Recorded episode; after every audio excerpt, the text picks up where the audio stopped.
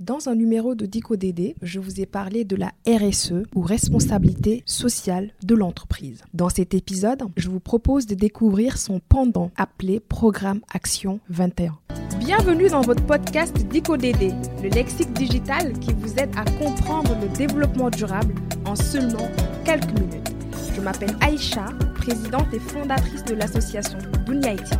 Dans chaque épisode, je vous ferai découvrir un mot, une notion, une date, un concept ou une personnalité qui fait référence au développement durable.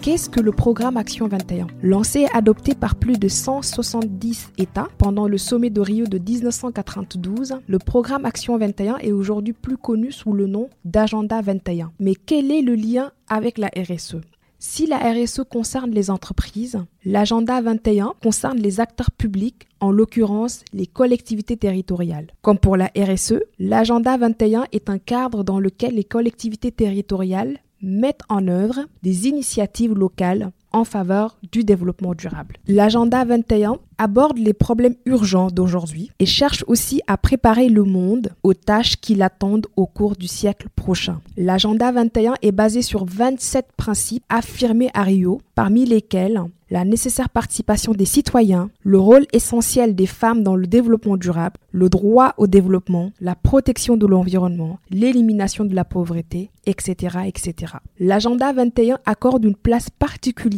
au territoire et vise ainsi à décliner les principes du développement durable à travers des agendas 21 répondant à des besoins locaux. Sous le label Agenda 21 local, les collectivités territoriales peuvent lancer des plans d'action dans différents secteurs, que ce soit dans le domaine de la pauvreté, de la santé, du logement, de la pollution, de la gestion des ressources naturelles, de l'urbanisme, des transports, de l'assainissement, de l'agriculture, de la gestion des déchets ou encore du climat. Elles sont aussi incitées à associer les populations à chaque étape du processus. En France, le comité 21, créé à la suite du sommet de la Terre de Rio, a permis le déploiement des agendas 21 locaux sur le territoire français. In fine, les aspects de co-construction, de participation, de transparence et de solidarité étant chers au développement durable, l'agenda 21 vient aujourd'hui s'ajouter aux outils qui permettent de favoriser l'implication de tous les acteurs, notamment politiques, et ce sans distinction idéologique, ce qui constitue un gage de continuité des valeurs et principes du développement durable qui permettent de faire dialoguer et d'unir l'ensemble des acteurs politiques, économiques et de la société civile. On se retrouve pour un prochain numéro. D'ici là, portez-vous bien et surtout, prenez soin de vous.